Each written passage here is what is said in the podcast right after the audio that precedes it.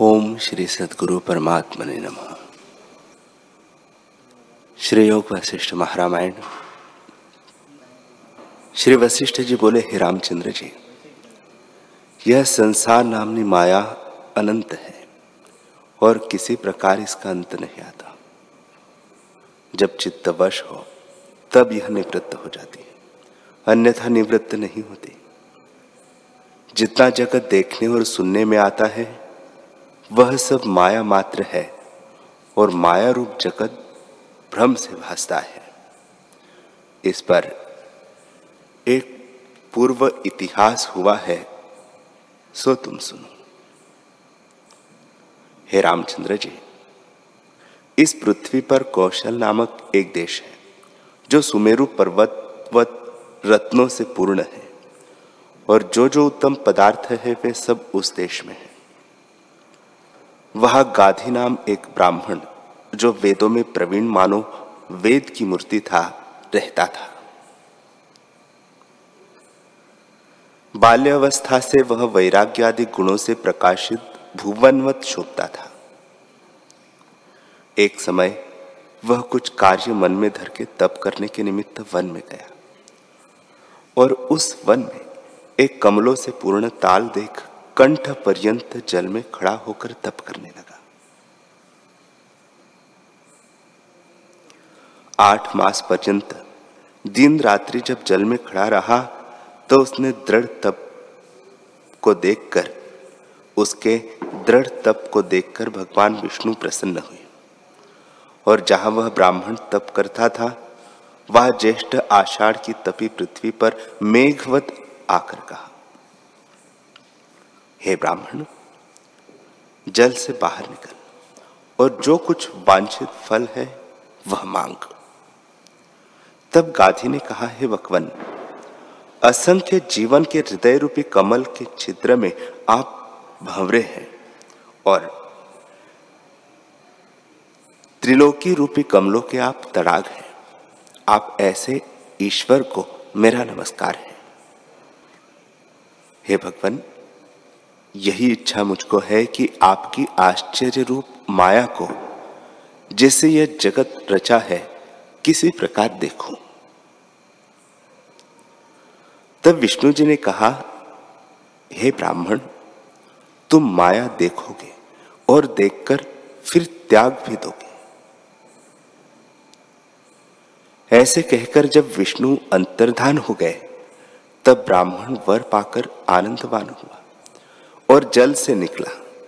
जैसे निर्धन पुरुष धन पाकर आनंदवान होता है, तैसे वह ब्राह्मण वर पाकर आनंदवान हुआ। चलते बैठते उसकी सुरती भगवान विष्णु के वर की ओर लगी रहे। और यही विचारे कि मैं माया कब देखूँगा। एक काल में उसी तालाब पर वह स्नान करने लगा और डुबकी मार मन में अघमर्षण मंत्र जप करने लगा। अघमर्षण पापों के नाश करने वाले मंत्र को कहते हैं।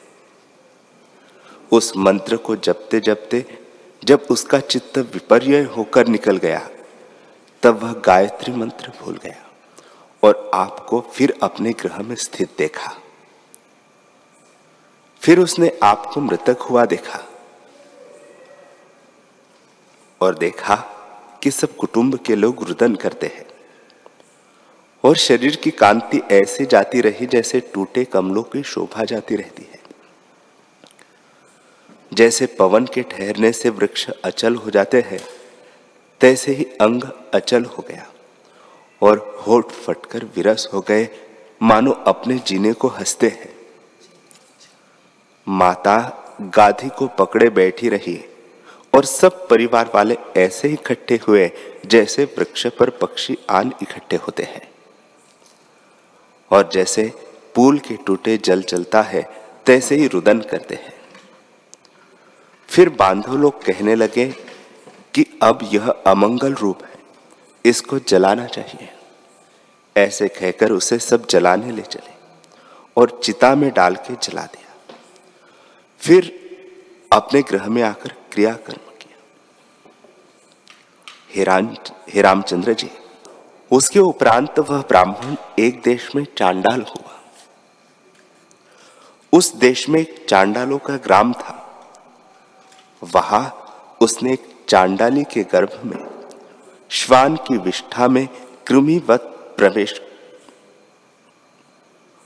किया और देखा और समय पाकर भग से बाहर निकला।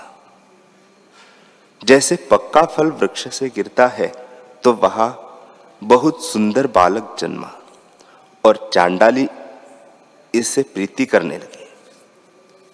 इस प्रकार दिन दिन बढ़ने लगा।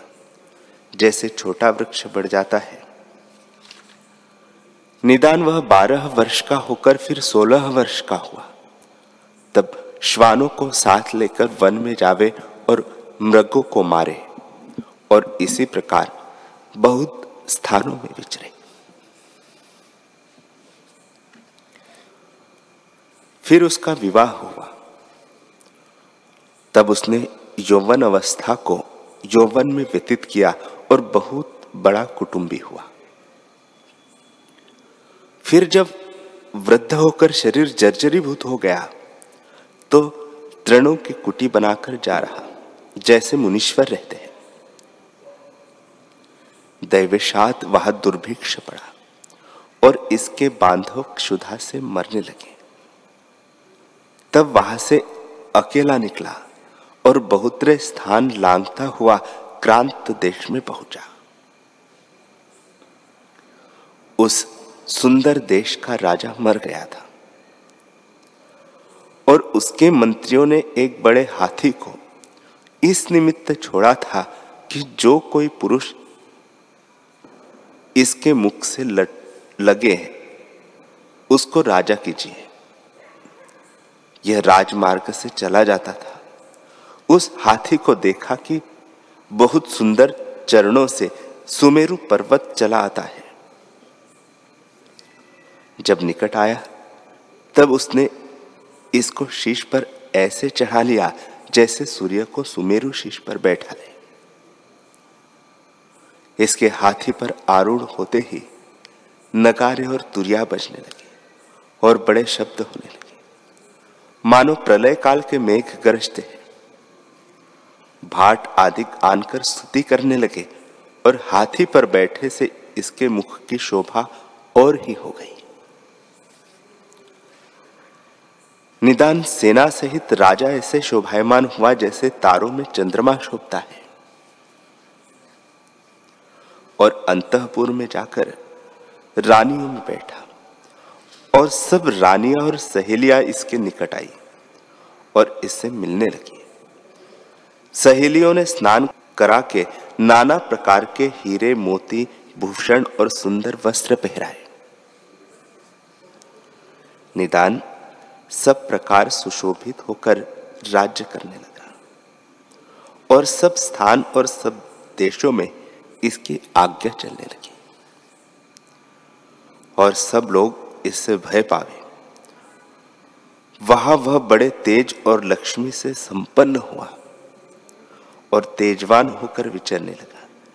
जैसे वन में सिंह विचरता है और हाथी पर चढ़कर शिकार खेलने जाता था वहाँ उसका नाम गालव हुआ। श्री वशिष्ठ जी बोले, हे रामचंद्र जी, इस प्रकार लक्ष्मी पाकर वह आनंदवान हुआ। और जैसे पूर्णमासिका का चंद्रमा शोभता है, तैसे ही शोभित हुआ।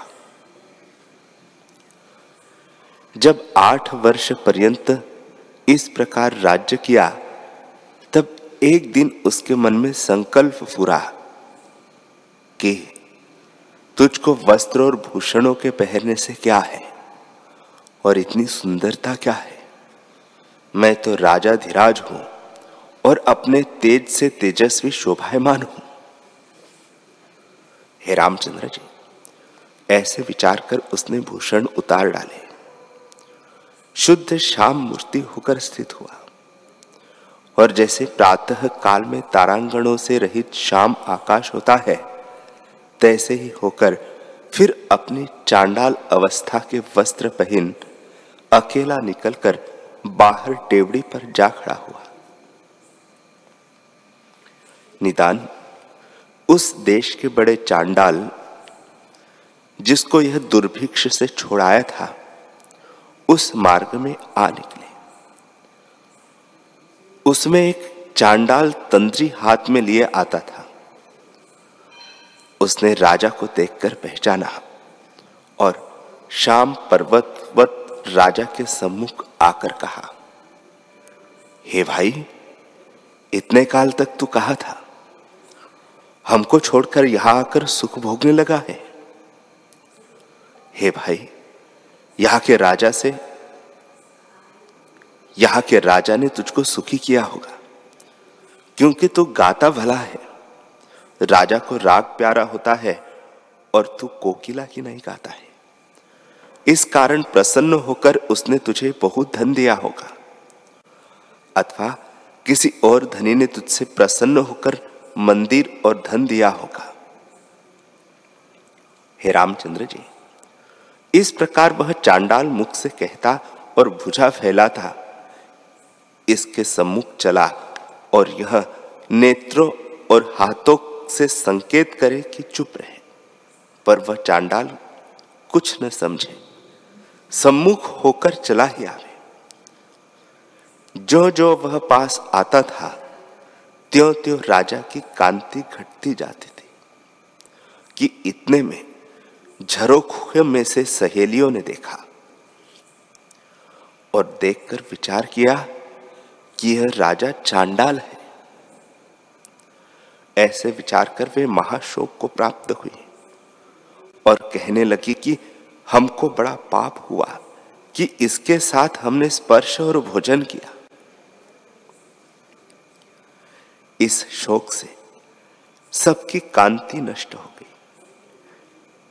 जैसे बर्फ़ पड़ने से कमल पंक्ति की कांति जाती रहती है और जैसे वन में अग्नि लगने से वृक्षों की कांति जाती रहती है, तैसे ही उनकी कांति जाती रही।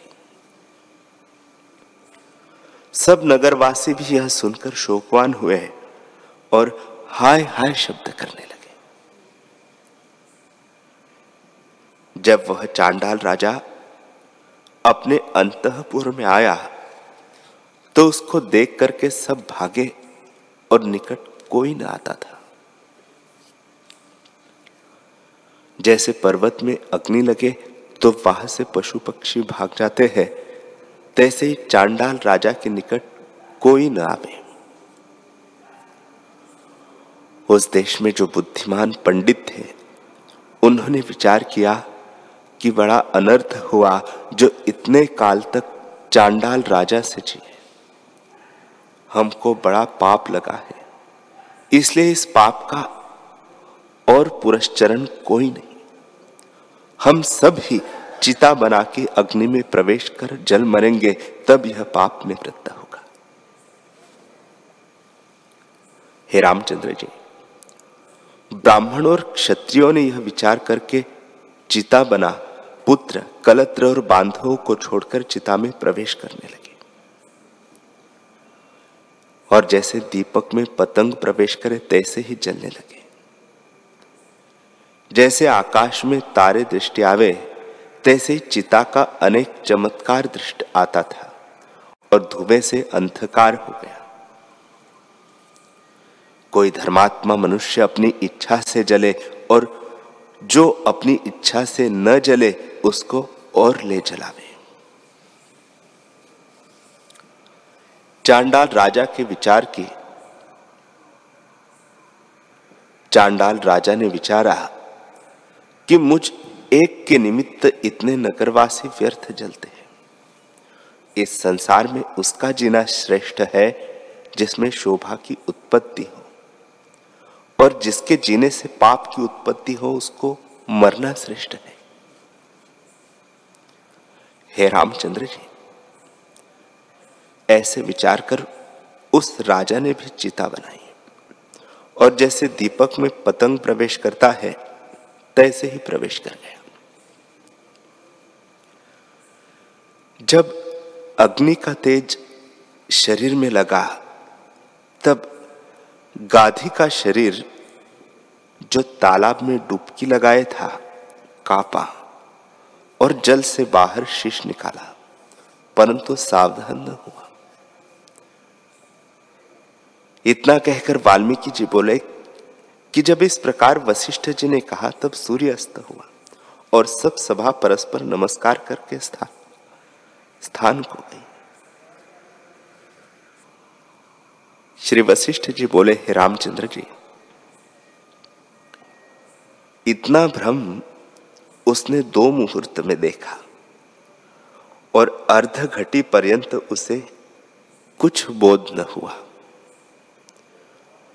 पर उसके उपरांत बोधवान हुआ और वह संसार भ्रम से रहित हुआ।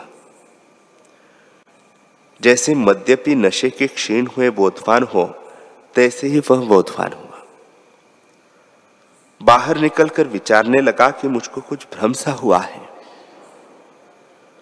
कहा वह मेरा ग्रह में मरना, फिर चांडाल के ग्रह में जन्म लेना, फिर कुटुंब में रहना और फिर राज्य करना। बड़ा भ्रम मुझको हुआ है। हे रामचंद्र जी, ऐसे विचार कर, फिर उसने संध्यादिक कर्म किए और इस भ्रम को फिर फिर स्मरण करके आश्चर्यवान हो। पर यह न जान सके कि भगवान का वर पाकर मैंने यह माया देखी है। जब कुछ काल व्यतीत हुआ तब एक क्षुधार्थी दुर्बल ब्राह्मण थका हुआ उसके आश्रम पर आया। मानो ब्रह्मा के आश्रम पर दुर्वासा ऋषि आए। तब गाधी ने उस ब्राह्मण को आदर संयुक्त बैठाया और फल फूल इकट्ठे करके, जैसे वसंत ऋतु में फल फूल से वृक्ष पूर्ण होता है, तैसे ही उसको पूर्ण किया। वह ब्राह्मण। कई दिन रहा, वहाँ रहा। संध्या आदि कर्म और मंत्र जाप दोनों इकट्ठा करे और रात्रि को पत्तों की शैया बनाकर शयन करे। एक रात्रि के समय शैया पर बैठे दोनों चर्चा वार्ता करते थे कि प्रसंग पाकर गाधी ने पूछा, हे ब्राह्मण तेरा शरीर जो ऐसा कृष हुआ और थका हुआ है, इसका क्या कारण है?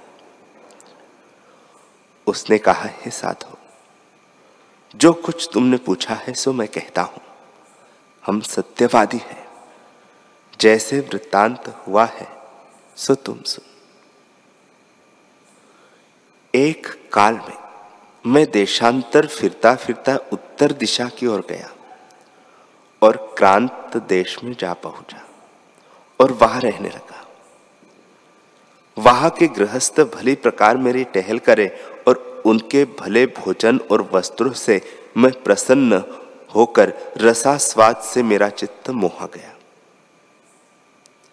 एक दिन मेरे मुख से यह शब्द निकला कि यहाँ के लोग बहुत श्रद्धावान और दयावान हैं।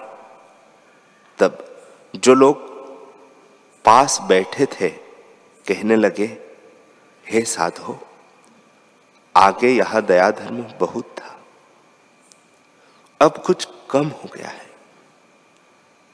तब मैंने पूछा कि क्यों? तब उन्होंने कहा कि इस देश का राजा मृतक हुआ। तब एक चांडाल राजा हुआ था। प्रथम किसी ने न जाना और वह आठ वर्ष पर्यंत राज्य करता रहा। जब उसकी वार्ता प्रकट हुई कि यह चांडाल है, तब देश के रहने वाले ब्राह्मण क्षत्रिय चीता बना करके जल मरे और फिर राजा भी जल मरा। ऐसा पाप इस देश में हुआ है, इस कारण दया धर्म कुछ कम हो गया है। हे ब्राह्मण, जब मैंने इस प्रकार नगरवासियों से सुना, तब मैं बहुत शोकवान हुआ। और वहाँ से यह विचारता चला कि हाय हाय, मैं बड़े पापी देश में रहा हूँ। ऐसे विचार कर मैं प्रयाग आदि तीर्थों पर चला और तीर्थ करके कृच्छ और चांद्रायण व्रत करे। अर्थात कृष्ण पक्ष में एक एक ग्रास घटाता जाऊँ और जब अमावस्या आवे, तब निराहार रहूँ। और जब शुक्ल पक्ष आवे तब एक एक ग्रास बढ़ाता जाऊँ। और पूर्ण मासिक चंद्रमावत कला से बढ़ता और कला से घटने से घटाना, इस प्रकार मैंने तीन कृच्छ चांद्रायण किए हैं। वहाँ से चलते चलते आश्रम पर आकर व्रत खोला है। हे साधो इसी निमित्त मेरा शरीर कृष और निर्बल हुआ। हे रामचंद्र जी, जब इस प्रकार ब्राह्मण ने कहा, तब गाधी विस्मय को प्राप्त हुआ कि मैं जानता था कि मुझको भ्रम ऐसा हो गया है, सो इसने प्रत्यक्ष वार्ता कह सुनाई। ऐसे विचार कर फिर गाधी ने पूछा और फिर उसने ऐसे ही कहा तब सुनकर आश्चर्यवान जब रात्रि व्यतीत हुई और सूर्य उदय हुआ, तब संध्या आदि कर्म किए और फिर एकांत में विचारने लगा कि मैंने कैसा भ्रम देखा है और ब्राह्मण ने सत्य कैसे देखा। इससे अब उस देश को चलकर देखो, जहाँ मुझको चांडाल का शरीर हुआ था। हे रामचंद्र जी इस प्रकार विचार कर मनोराज के भ्रम को देखने को गाधी ब्राह्मण चला और चलता चलता उस देश में जा पहुँचा, जैसे ऊँट कांटों को ढूंढता कंटकों के वन में जाता है। तैसे ही यह जब चांडालों के स्थानों को प्राप्त हुआ, तब चांडालों के स्थान देखे और जहाँ अपना स्थान था उसको देखा और अपनी खेती लगाने का स्थान देखा कि कुछ बैल खड़ी है और कुछ गिर गई है और पशु के हाड़ चर्म जो अपने हाथ से डाले थे। वे प्रत्यक्ष देखे और आश्चर्यवान कि, हे देव, क्या आश्चर्य है कि चित्त का भ्रम मैंने प्रत्यक्ष देखा। जो बालक अवस्था में क्रीड़ा करने और भोजन और मद्य पीने के स्थान और पात्र इत्यादि जो खान पान भाग के स्थान थे, वह सब प्रत्यक्ष देखे और महावैराग्य को प्राप्त हुआ। ग्रामवासी मनुष्यों से भी पूछा कि, हे साधो, यह एक चांडाल बड़े शाम शरीर वाला हुआ था। तुमको भी कुछ स्मरण है?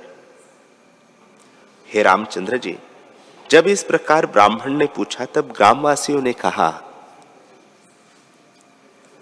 हे ब्राह्मण, यहाँ एक कटजल नाम चांडाल क्रम करके बड़ा हुआ। फिर उसका विवाह हुआ और बेटे, बेटी, परिवार सहित बड़ा कुटुंबी हुआ। फिर जब वृद्ध हुआ तो दैव संयोग से अकेला कहीं चला गया और जाता जाता क्रांत देश में वहाँ के राजा के मरने के कारण वहाँ का राज इसको मिला। और आठ वर्ष पर्यंत राज करता रहा। जब नगरवासियों ने सुना कि यह चांडाल है, तब वह बहुत शोकवान हुए और चिता बनाकर जल मरे। इस प्रकार सुनकर गाधी बहुत आश्चर्यवान हो और एक से सुनकर और से पूछा, उसने भी इसी प्रकार कहा? ऐसे बारंबार लोगों से पूछता रहा और एक मास वहाँ रहे, फिर आगे चला। और नदियाँ, पहाड़, देश, हिमालय पर्वतों की उत्तर दिशा क्रांत देश में पहुँचा। जिन स्थानों का वृत्तांत सुना था, सो सब ही देखे। जहाँ सुंदर स्त्रियाँ थी और जहाँ चमर झुलते थे, उनको प्रत्यक्ष देखा। फिर नगरवासियों से पूछा कि यहाँ कोई चांडाल राजा भी हुआ है? तुमको कुछ स्मरण है तो मुझसे कहो। नगरवासियों ने कहा कि हे साधो, यहाँ का राजा मर गया था और मंत्रियों ने एक हाथी छोड़ा था कि जो कोई मनुष्य इस हाथी के सम्मुख आवे उसको राजा करे। जब वह हाथी चला, तब उसके सम्मुख एक चांडाल आया और हाथी ने जब उस चांडाल को शीश पर चढ़ा लिया, तब और विचार किसी ने न किया और उसको राज तिलक कर दिया। आठ वर्ष पर्यंत वह राज करता रहा। पीछे जब उसके बांधव आए और उससे चर्चा करने लगे, तब सहेलियों ने ऊपर से देखा कि यह चांडाल है। ऐसे देख उन्होंने उसका त्याग किया और विचारवान लोग जो उसके साथ चेष्टा करते थे वे उसे चांडाल जानकर जल मरे और वह राजा भी आपको धिक्कार कर जल मरा। अब उसको बारह वर्ष मृत्यु पाए व्यतीत हुए हैं। हे रामचंद्र जी, इस प्रकार सुन के गाधी ब्राह्मण आश्चर्य को प्राप्त हुआ कि कहा मैं जल में स्थित था और कहा इतनी अवस्था देखी। ऐसे विचार करता था कि इतने में पूर्व का वृत्तांत स्मरण आया कि यह आश्चर्य भगवान की माया है। मैंने वर मांगा था, इस माया से इतना भ्रम देखा है।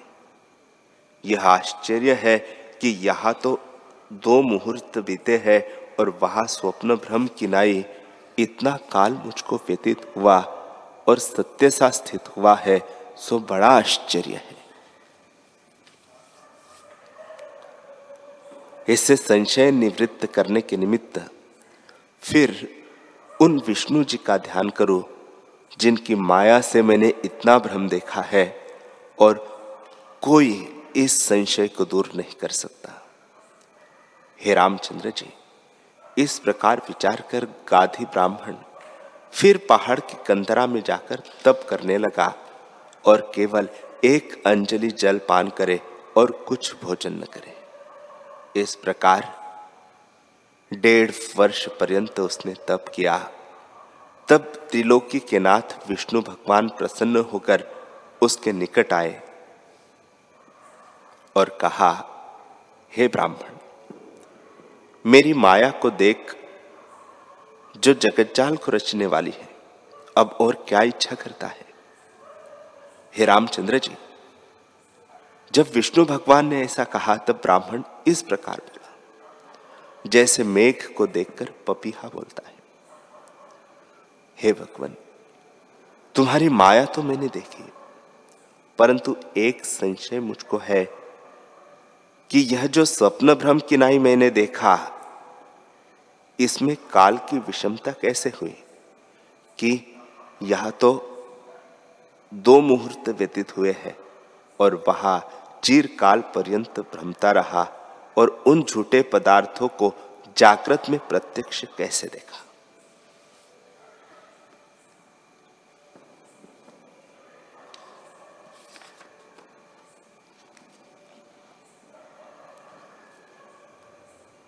हरि हरि